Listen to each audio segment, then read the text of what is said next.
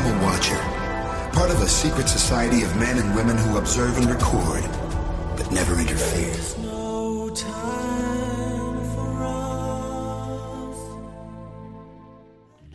Yep, I'm back all right. I know some people are thinking we wish he'd have just kept his damn mouth shut and never come back, but oh well, sorry. If you want to listen, I hope you stick around and enjoy what I've got to talk about today. If you don't, well, I'll, I'll misuse uh, somebody who like to drop in every once in a while and listen to see what's going on with me. Um, the first thing, why have I been gone for so long? It really comes down to a couple main things. The first, which is my vocal cords. Some time back, I actually burned them by drinking too many acidic drinks, too much acidic food, and a few other things. And they actually told me to try not to speak as much as possible. So for a lot of people, I know they're going, "Oh my God, that is so cool! He actually had to shut up." And for others, they're probably gonna think, "Well, we'll look forward to you when you're able to finally get back, and we'll just hang out till then."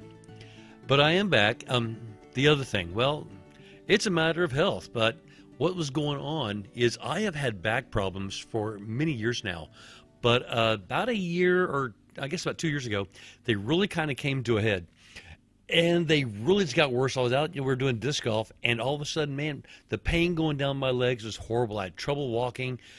The guys were kind of helpful. They're trying to say, well, maybe you're not getting enough potassium. I mean, every everybody is suddenly a doctor when they hear you've got some kind of issue going on and you're in pain. And oh my God, they know what's going on, or they know somebody who knows somebody who knows somebody that's going on. They've watched a video somewhere and they've got an idea what's going on, or somebody in their family is a doctor. It happens every time. You can't avoid it. I'm sure you all know what I'm talking about because that uncle's best friend's cousins next door neighbor's best friend's roommate is a doctor and knew somebody who had something similar to this, and therefore it's obviously the same thing. Well, what it came down to me was um, some spine issues that have been getting worse and worse and worse. And so back in 2018, I did three different rounds of spinal injections. Uh, the first two held for uh, several months. The last one literally just held for two weeks. And these are things that you can't just do over and over and over again. Every time you get a spinal injection, it the steroids that injects into the vertebrae and the discs that actually hardens those discs up a little bit more each time, and they're a little bit less effective with each attempt. And we had done three in one year, and that's the limit. So it's like, okay, it's time for surgery. Let's take a look at all the problems in your back and let's go for it. Ladies and gentlemen, there is such a thing called insurance. I understand now why people who are wealthy, uh, athletes, movie stars, whatever else, they hear that something's wrong. Let's schedule surgery. Boom. Next Tuesday, they're doing surgery, starting things up.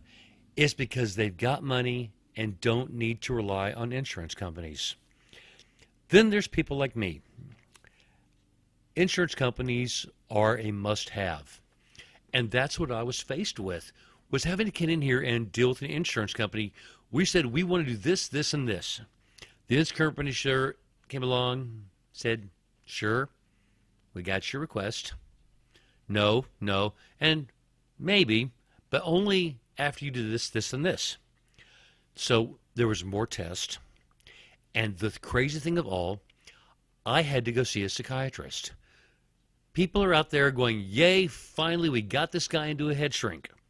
But it wasn't for that. They called this, it was a cognitive behavioral therapy basically they have to take a look at have you done anything in your lifestyle to change? Have you done anything in your lifestyle to make it easier on your back? So I told them how my weight used to be, what my weight currently is, what my level of activity used to be, what it is now, the fact that I've dropped about 50, 60 pounds, the fact that I now go to the gym two or three times a week, working on basic cardio, working on strength and doing different things. The psychiatrist at first session says, okay, I agree. You have done what it takes to meet the basic requirement. You have improved your basic physical structure of your body. Therefore, we're approving. We're going. I'm going to prove this part. But then we still had to have our three sessions, and during these sessions, we talked about what to expect from surgery, what to expect during the recovery. He gave me lots of good information. Now, those visits I actually kind of liked. They were very calming. He didn't know the full procedure, but he told me questions to ask, so I would be better informed. I would know what was going on with the surgery. I would, would know what to expect of my recovery in, in the hospital and at home, and how long I was going to be gone away from work. So there was a lot involved, and these sessions with a psychiatrist actually really helped quite a bit. But still, insurance would not allow until this has been done. So we had that done. We did additional diagnostic tests. I had something done called a myelogram, and I discovered that some. Now, I know this little radiology tech thought she was doing due diligence. But when a doctor sends orders down, and a doctor who's been doing this for many years, and says, I want this kind of test, it's a myelogram. I get in there ready to do it, and she goes, is your doctor sure he wants this? Is he sure he doesn't want the highly superior MRI? I was like, well, he's a spine doctor. He's been doing this for many years, and I think he knows the test. So this is what he wants. Well, I think I'm going to call him and just verify that he doesn't want the highly superior MRI called him where he was in surgery. They had to get him away from surgery for a few minutes to answer the test, at which point he said, Yes, I want the myelogram, do the myelogram. I've at this point been waiting 35, 40 minutes, you know, before we can get in there to do this thing. Okay, fine. She gets in there, starts doing what's supposed to be her job. About an hour later, I understood why she asked to do something different. It's because she had no clue how to do her job. She botched the whole thing. She was digging in my back for about an hour she never got the dye injected into the spine, but what she did do was jam the needle into the nerves that run down both legs. After an hour, she gave up. The entire the anesthesia they gave me is basically you know a little local thing called um, lidocaine had completely worn off. And I asked her about this. She said, "Oh yeah, that should have worn off by now." I'm going, "Yeah, no kidding, it did."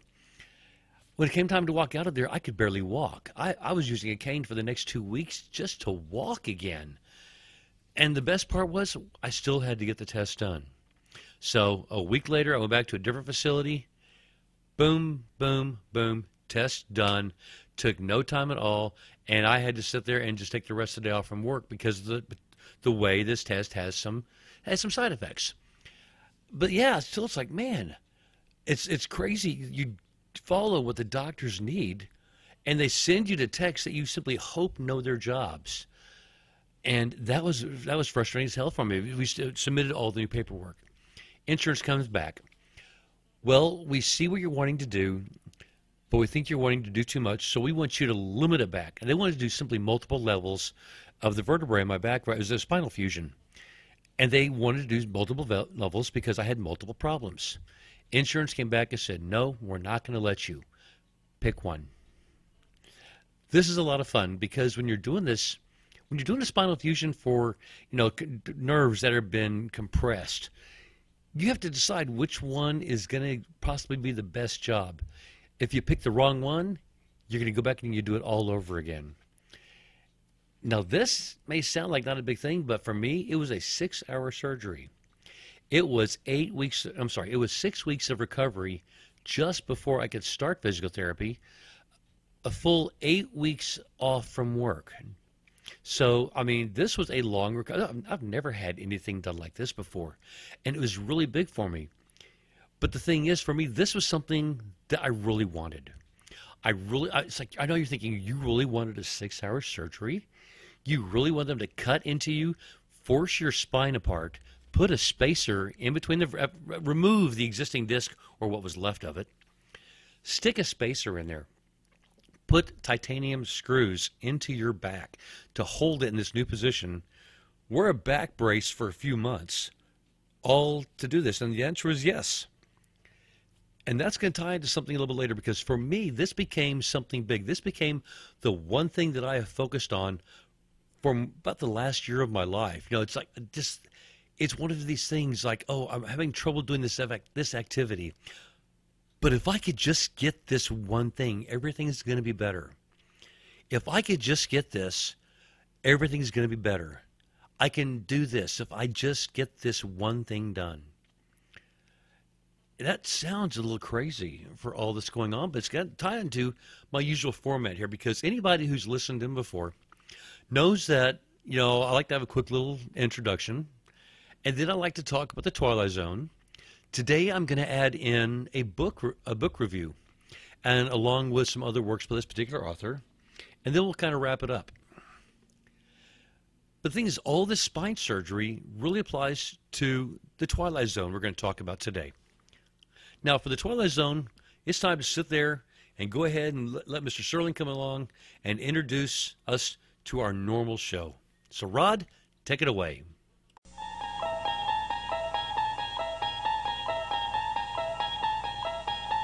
You unlock this door with the key of imagination. Beyond it is another dimension. A dimension of sound. A dimension of sight.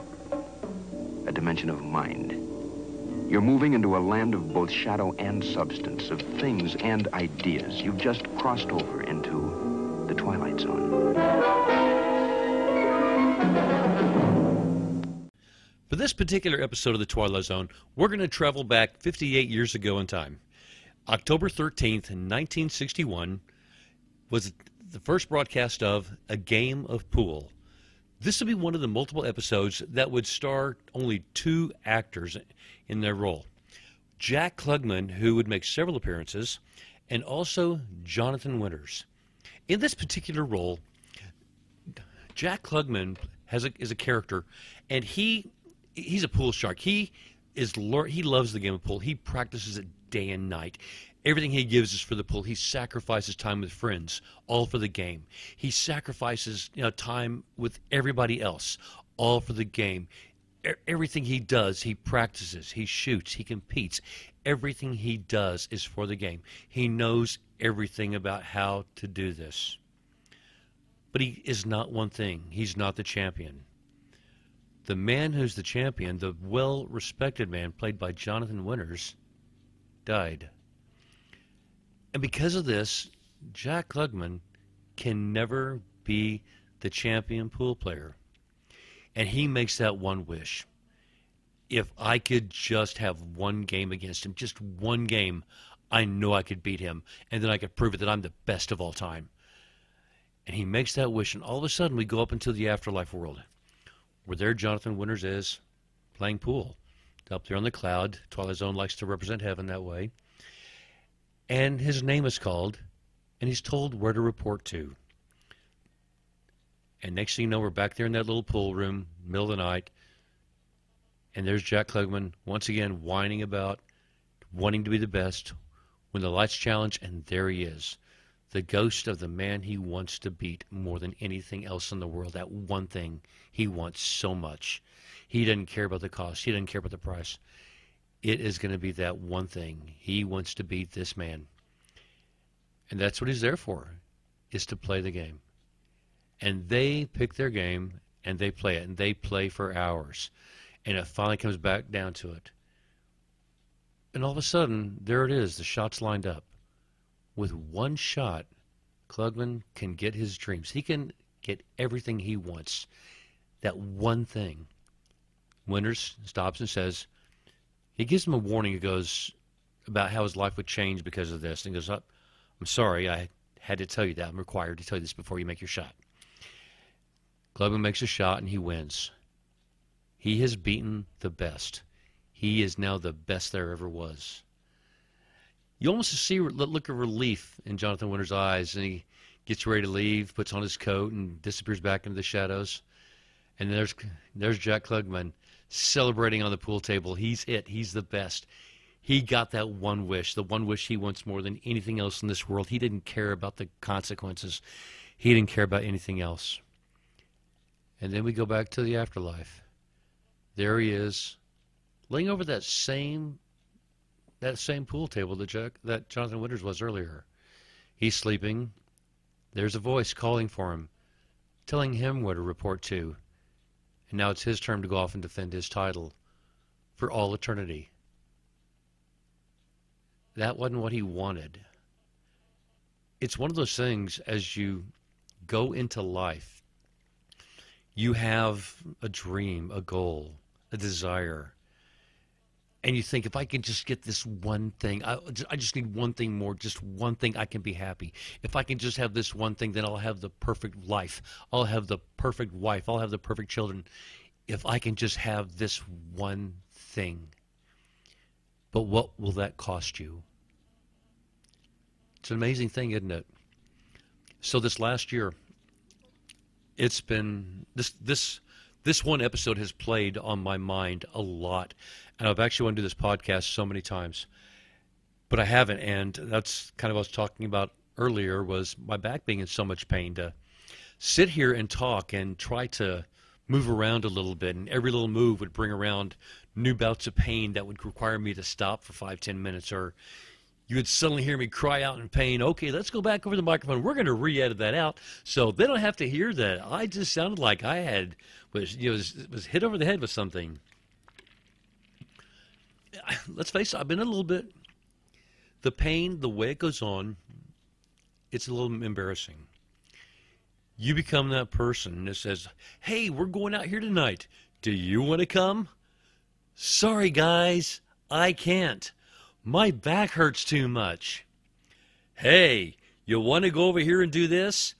Oh, I'm sorry. That's a lot of steps, and my back can't handle it. Maybe next time. And more. You, you become that person that people are going to think that every little thing they ask you to do, anything that's wanted of you, desired of you to help with this, oh no, he's going to say no because he's got back problems. And it's like you're sort of avoiding social issues. When you go to them, you walk in slowly, you limp, you use a cane, you get to that chair, and you have to shut. You, you set yourself down so carefully, make sure you don't hurt. Oh, it's time to get up and get another drink. Well, can you get it for me? My back hurts. And then when you do try to do something for yourself, they're used to hearing it. And they go, oh, no, no, We'll get it for you because, say it with me, your back hurts. And this all adds up. I mean, you don't realize how pain, chronic pain, becomes something that leads to depression so much. Over the last year, I feel like I've been fighting depression. I've been fighting being social. I've been fighting doing so many things because everything I want to do leads to more pain everything I wanted to do has just been hard to deal with. You know, I've, I've also got a bad knee, so the bad knee and the bad back work together to put me in just ungodly pain. You know, ha- have trouble sleeping at night. Go somewhere I could walk this far. Got to take a break. I got to take a break because that's right, my back hurts.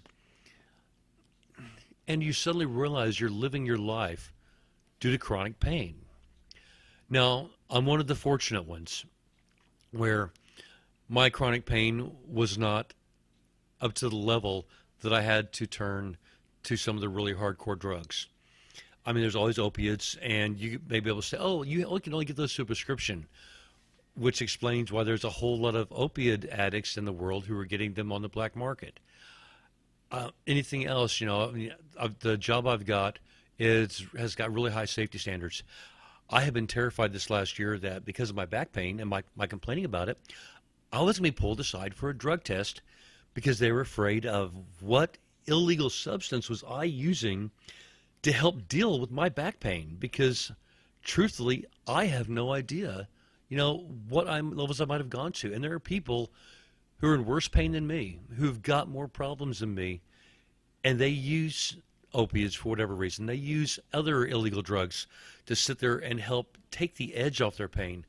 And when I say take the edge off their pain, I mean be able to sleep for at least two to three hours at a time instead of whatever else they can do. So, I mean, chronic pain leading to depression, leading to illegal drug use. Oh, hell yeah. I'm one of the lucky ones that it didn't take me there. But I'm also going to tell you the truth. There's more than a damn few times that I thought about it and it, it I, I was nervous. I was going to reach out for it.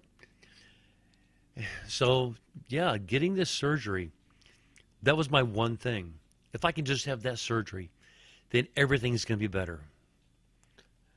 Well, like I said, um, the, uh, since the surgery, which was eight weeks ago, I have um, not been able to do a whole lot. My life has been sitting at home. I wasn't allowed to drive a car until I could walk a mile, and that was a mile at, in one shot. And you know, I, so I couldn't drive myself anywhere.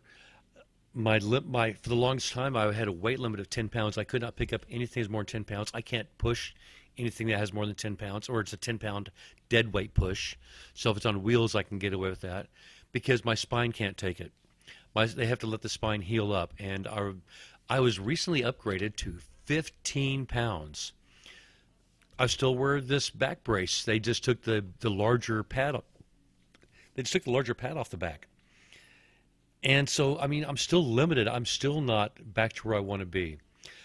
I still have d- trouble driving long distances because it hurts. Talk about hurt when I first got out of the hospital. Bumps in the road were just not. I it just uh, it, it was um it was my own little hell. So those first those first few weeks home, boy, opiates were my good friend, and I don't deny it that I was able to fortunately get off of them before the damage is too bad. When I did finally get off of them, I I'd been down to about one a day for uh, about a week or so. And even then, the withdrawal took me almost three days. And during that, that, that short withdrawal, I, I thought so much about, It. okay, I just one more. I just one more, and I'll be fine. I'll help me get through this period. Just one more. So yeah, it was damn close for anything that could have happened for how it goes and how to work through it. But I made it. And that's my one thing that I really have wanted. I've waited a year for it. And now I've got all these limits on what I can do. So I'm still at the point of saying, I can't do that yet. I just had back surgery. Sorry, I can't lift that. Just had back surgery. Oh, you need help moving and you've helped me move three times? Sorry, can't help. I just had back surgery and I can only lift 15 pounds. So yeah, there it is all over again. It's like you know, and and the I was I finally started therapy. They wouldn't. I didn't get to start therapy for six weeks because of the surgery and how it cuts through abdominal muscles. They have to let the the abdomen heal up before they can start that. And so I'm just now starting surgery. I mean, sorry, I'm just now starting therapy and moving forward in that and I'll, so I'll be able to move forward and start building up the ability to do weights. When I go to the gym, I can get on a treadmill. I can do the bike for the you know anything that's you know aerobic. I can I can walk in the pool. That's one of the best things because that really gives me something to push against for the whole body. Because when I get to the weight room, it's like okay, let's see. Last time I did this, I was doing 140 pounds. Let's set it to 15. Because this is one of those crazy things. You may think I'm lifting with my arms, but you all remember those crazy songs about the hip bones connected to this and that and every, every other damn thing. Well, it's the exact same thing. Those shoulders are connected to the spine, which connects down to where that work was done, and I can't jar that part of my back. So I am limited in every part of my life, and I probably will be for several more months. I ride a motorcycle every day I look at it and don't get on it because they said wait at least four months after surgery before doing it, maybe even longer. By the way, that back brace you've got, you might want to wear that when you first get on there just to help out. And if the pain's too much, you'll need to consider selling your bike. So there it is again. I mean, and I, was told that part that I may need to consider selling the bike back by people when we were first going through all this. They said depending on how bad the damage is, depending on how many how much more work we're going to have to work on your bike, you need to be ready to face the fact you're going to have to sell it. My manager that I had down here for several years, he's gone through some surgeries and he's talked about that that he's going to have to sell his bike, and this guy has ridden you know, a few hundred thousand miles on a Harley, doing different things, and hearing him say he's going to sell it, that it, you'd think they're ripping part of his soul away. So it's a difficult thing to face. But just like, just like, you know, Jack, you know, Jack Klugman's character in the Twilight Zone, his name is Jesse. Just like Jesse, you know, I had the choice. Do I go for this one thing or not? I, the one luxury I had was I knew the cost. I knew the cost up front. Jesse didn't. So, here's your life lesson, folks. When you're facing anything out there and you think, I've got this one thing, just this one thing to make my life complete, one thing to make my home complete, one thing to make my job complete, what will it cost you? What will happen to you if this happens? Then take it, take that information, and decide if it's worth it. If it's worth it, go for it with everything you've got. Accept the cost and be happy with it. That's what I had to do. I had to understand the cost. I had to understand what was going to limit me to time, forever, and be good with it. I will never, I will never be able to do a lot of things other people can do. Um, rumming, yeah, probably never going to happen because I can't take the pounding. Um, what else? Um, the motorcycle is still. Motorcycle is something I'll find out in a few months if I can continue to do it or not. Skydiving, probably not. The back can't take that kind of jarring going forward. And I'm always going to have to remember those limitations I now have. By choice, stay in pain. Stay up with that chronic pain. And so I'm sticking with what I chose to take an action, even though it was difficult, to get out of pain. Jesse, Jack Klugman, in that game of pool, he didn't find out what the cost was. He had the opportunity. Before he made that last shot, Jonathan Winter's character let him know that there was a price and it was his choice to find out more and if so to not go for it to let to give up on what he wanted and you could see the relief in his eyes when Jack Klugman's character Jesse made that final ball and took the crown and relieved him of his title. And in the end credits, Rod's, you know, good old Rod, he would talk about that. What's going? What's on with him? He's now enjoying that fishing hole over there in heaven, and relaxing for the first time. Thanks for the talk. Listening, stopping by for the Twilight Zone, listening to our story about a game of pool, how it applies to life, and how you might want to consider applying it to your own. So, Rod, let's go ahead and leave on out of here now. And continuing on, this is something I would like to start doing that's a bit new for me uh, movie and book reviews.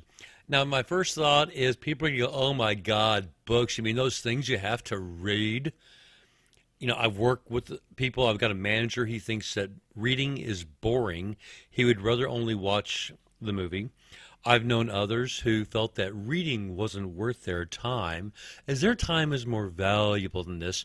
And why read a book when you can watch the movie in 90 minutes and get the same basic idea? Well, yeah, you, I can think you can tell my attitude on people like that. But I've had a chance to start doing some book reviews. I've got one I'm ready for today, and it's going to involve an author named F. Paul Wilson. But before that, I'd like to talk about a different one. First off, this is October, the season of Halloween and more. We've got John Carpenter. We've got all these different things, but for me, it's Stephen King. Years ago, you know, I would start reading the Stephen King books really around 1985. I hadn't had a chance to explore his books much before then, and so my first book was The Shining, and I read it in yep, you've got it, October of 1985. I remember reading about the portion of the book when the, the all the topiary was coming to life and the way they described the way it sounded the branches you know scratching up against each other making these noises and on this particular night the wind was blowing really hard it was a it was raining a little bit of sleet coming down and the tree outside my house was scratching on the windows, making the exact sounds that had been reflected in the book. You know, it just was really unnerving for what I was reading at that time. But it's one of those things that kind of helps get you hooked. And while The Shining was my first book, It was one of my early favorites of his. I love the way it was written and how they also brought it forward to the movies. Now, I'm going to kind of give you a basic difference between the book and the movie. In the book, we started off with the children of Derry, and we were introduced to all six of the children.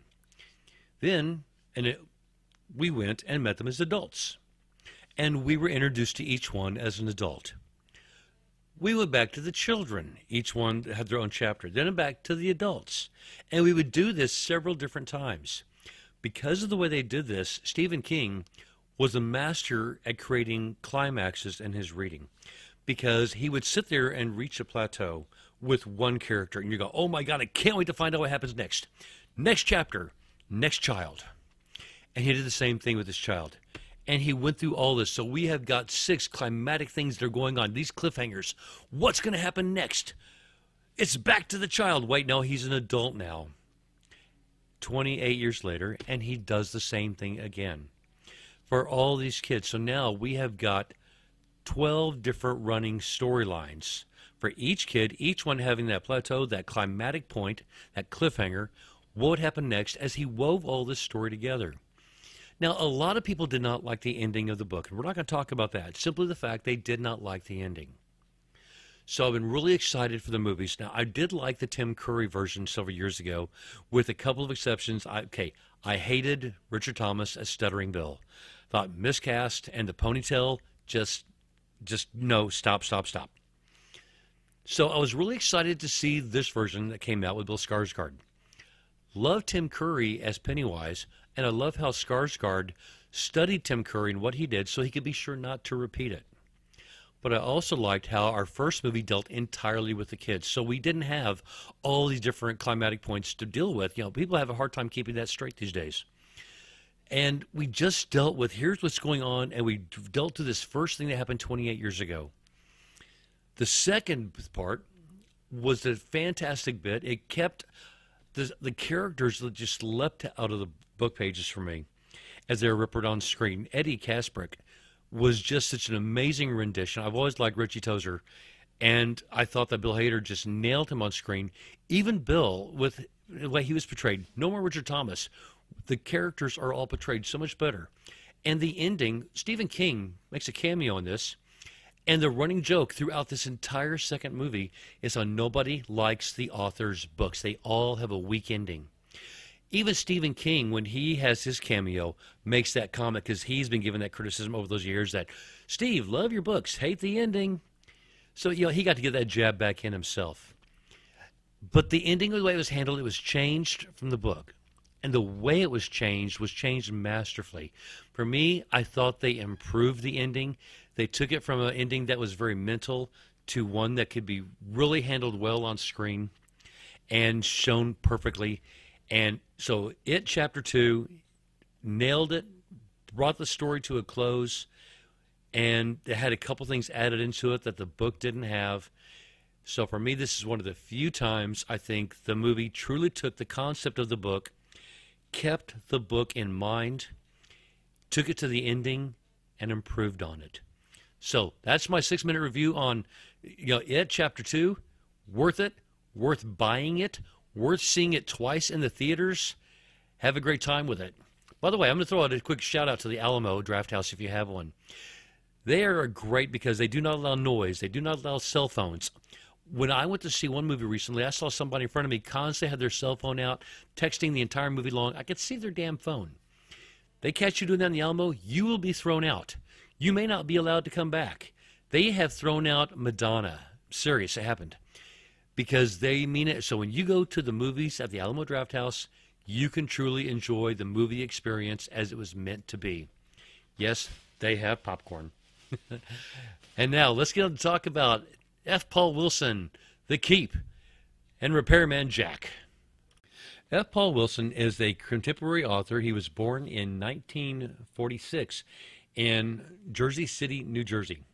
He's written over 70 novels and stories and he's had one character really dominate his storyline, something that happened kind of by accident.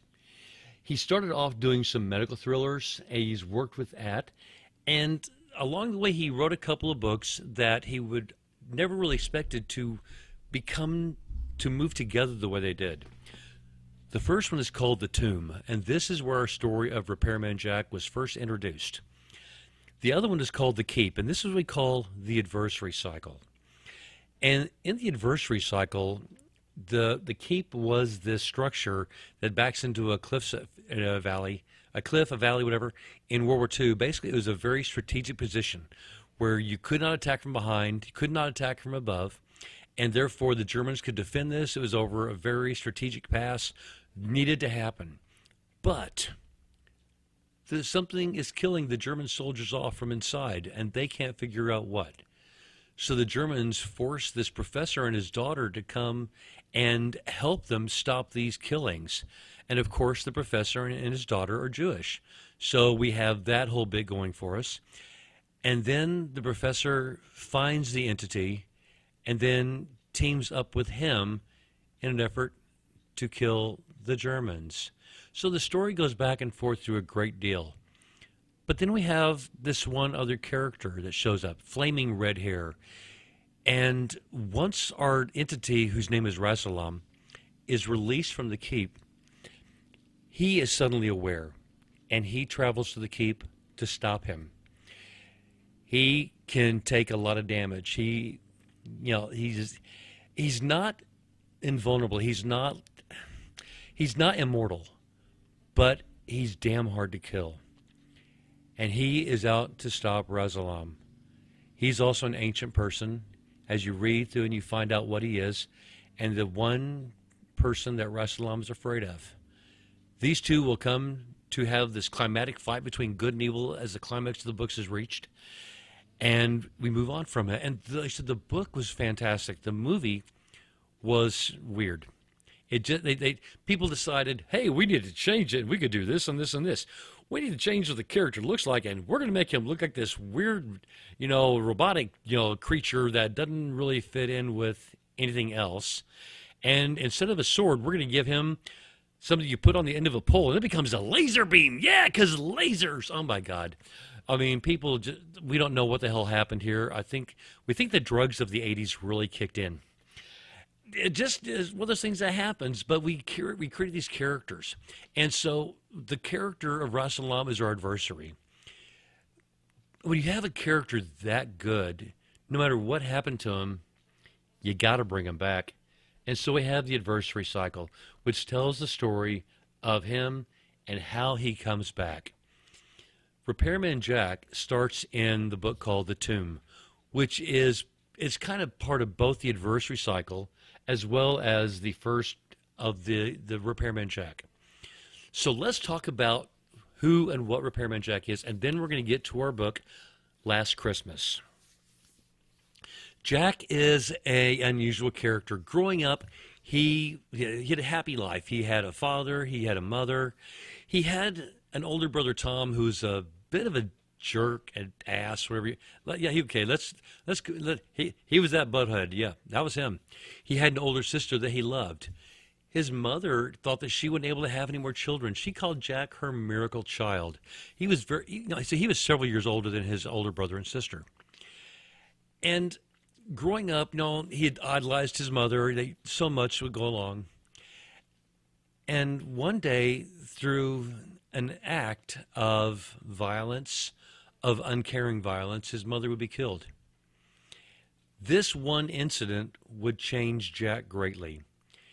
And this happy young boy would uh, become a much darker personality. And he, you know, fell into his own ways. And he started building into this new character of Repairman Jack. Now, the big thing about those days, if you heard repairman so and so, you think somebody you'd call up and fix your toaster. This is somebody you call up and fix your oven, whatever else you do, because they're your repairman. This is not the kind of repairs that Jax does. He, well, he does fixes. They are fixes of situations, fixes, fixes that are often outside the law. The law can't help, and when you can't turn to the law, you turn to somebody like Jack. He charges a lot of money and he fixes these situations. He sets them up where they all may look like accidents. He doesn't kill people. Well, not unless he's forced to. But he won't take he won't take an assignment as a murderer. He will fix situations. One incident, you know, this this lady was being beaten by her husband, and so you know they thought they'd teach the husband a lesson. You know, break his legs, and that was the whole thing. How Jack would set it up and just break the man's legs. Now, to do all this, Jack has to become invisible. He has become somebody that doesn't exist. He doesn't have a real social security number. His driver's license is fake. Every bit of his identification for him, or should we say several pieces of identification for him, are all false. His credit cards are in false names. He pays all of his bills on time. The man does not exist on paper. He works to look so extremely, incredibly average that you'll look at him and never notice he was there unless you're looking for him. And he just becomes this character who fits in and takes on these assignments. And it's always an assignment for money. It's always an assignment that he's not going to become personally involved in. But Jack has a conscience for some stupid reason. And so, of course, he always becomes involved in what's going on. And because of that, some of his fixes turn out unique. The assignment where he was going to break the husband's legs, it was, it was the wife didn't hire him.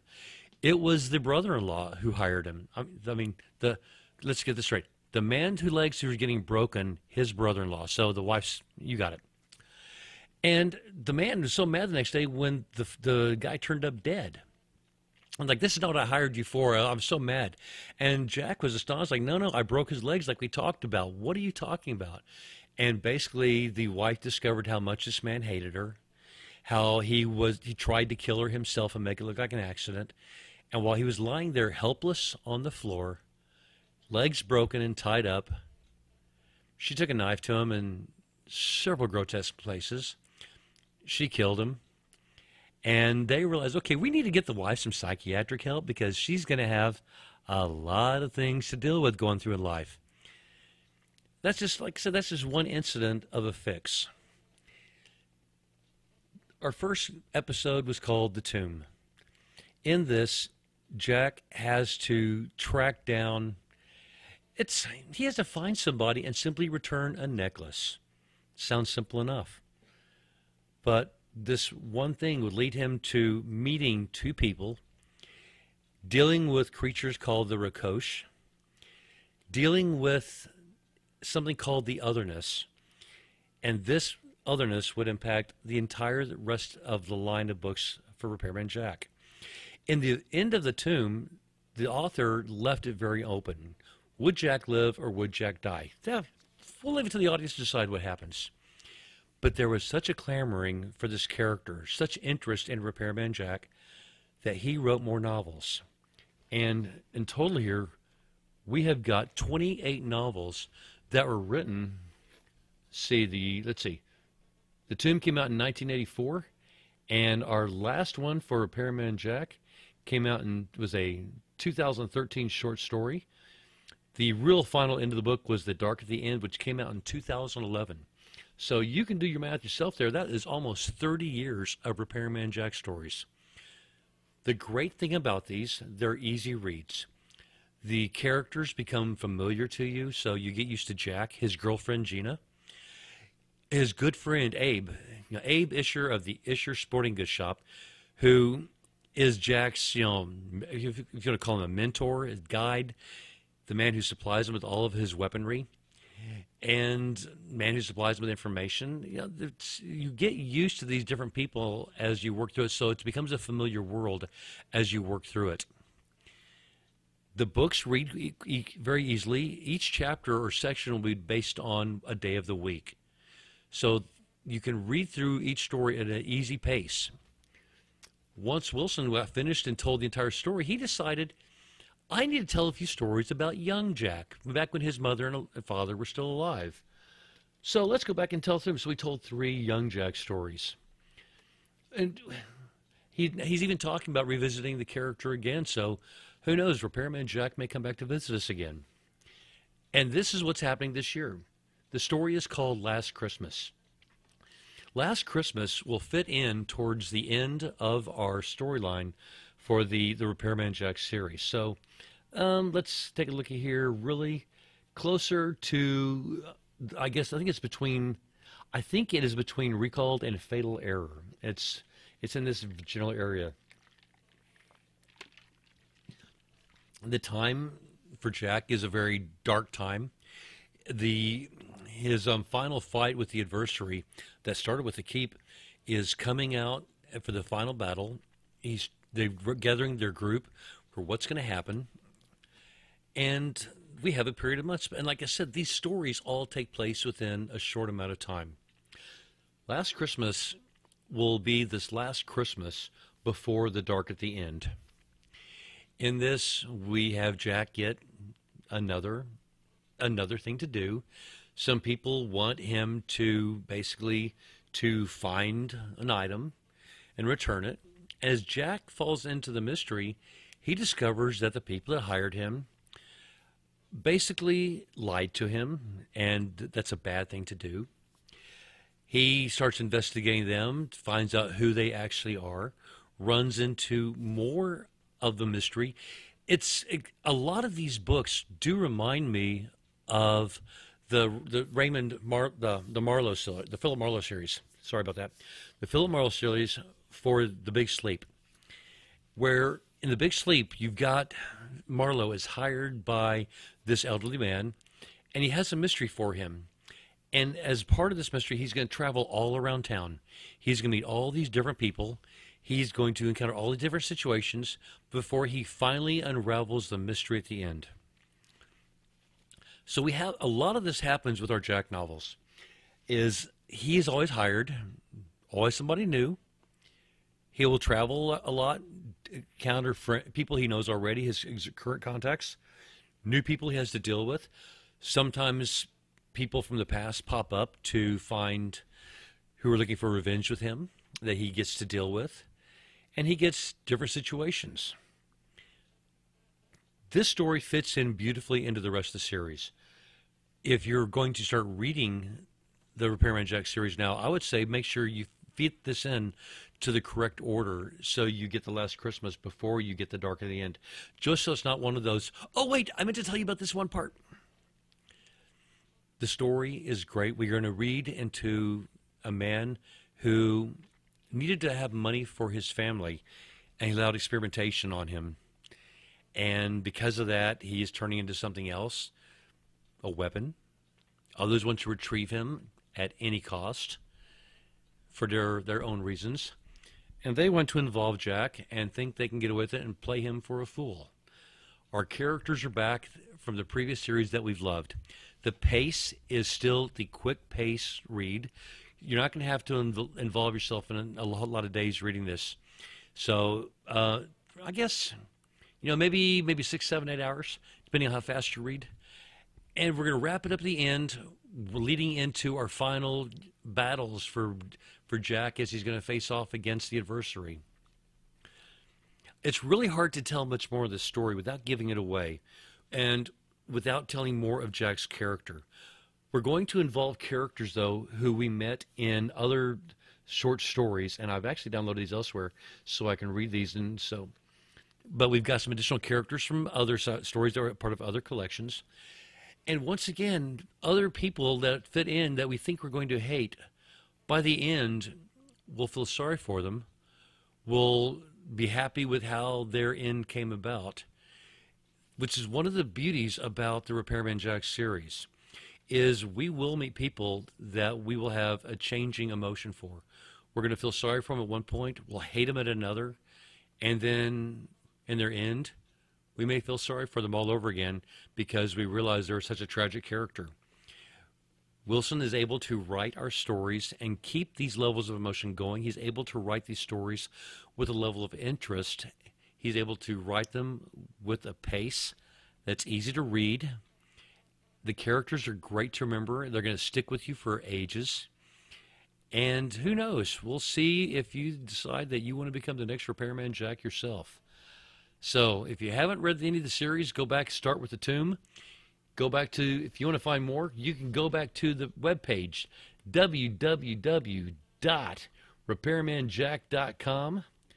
And look him up on Wikipedia also for F. The first letter F is in Frank Paul Wilson. Check him out. I hope you have a good time. This is an author. I've got all the books for the adversary, Repairman Jack series, and glad to have them on my shelf.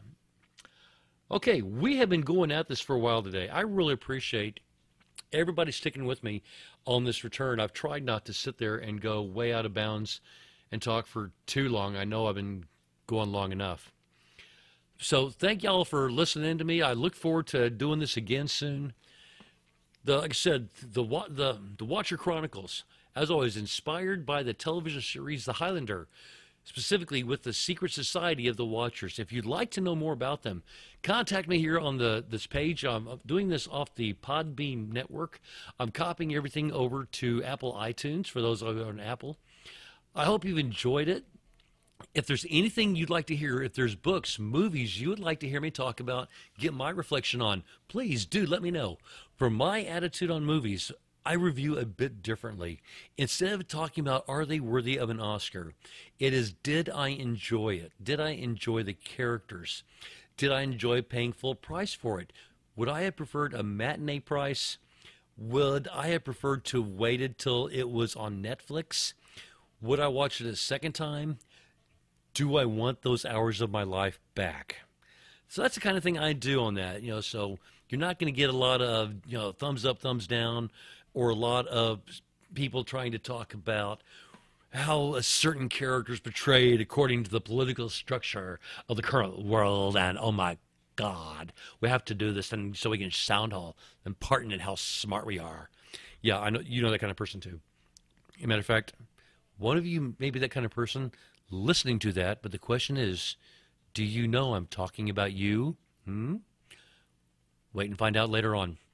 I'll be back soon. I'm I'm going to try to get back to this and do it more often than I was before. I'm going to try to do this at least once a month, and just to get back into it for the swing of me. But like I said, for me, going back to that game of pool, I had that one thing I wanted.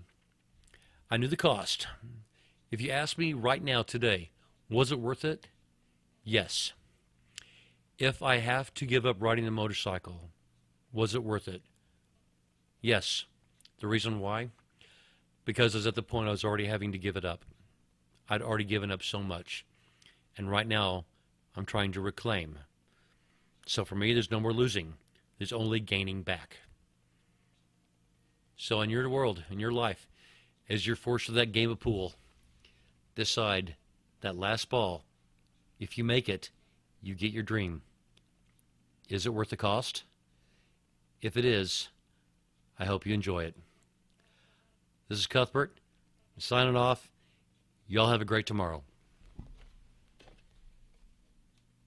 As we leave the studio tonight, let's let one of those great bands, Queen, featured heavily in the Highlander, go ahead and sing us on out of here. Freddie, take it. Ah, oh, you're gonna take me home tonight. Oh, Oh, you gonna let it all hang out. Fat bottom girls, you make the rock.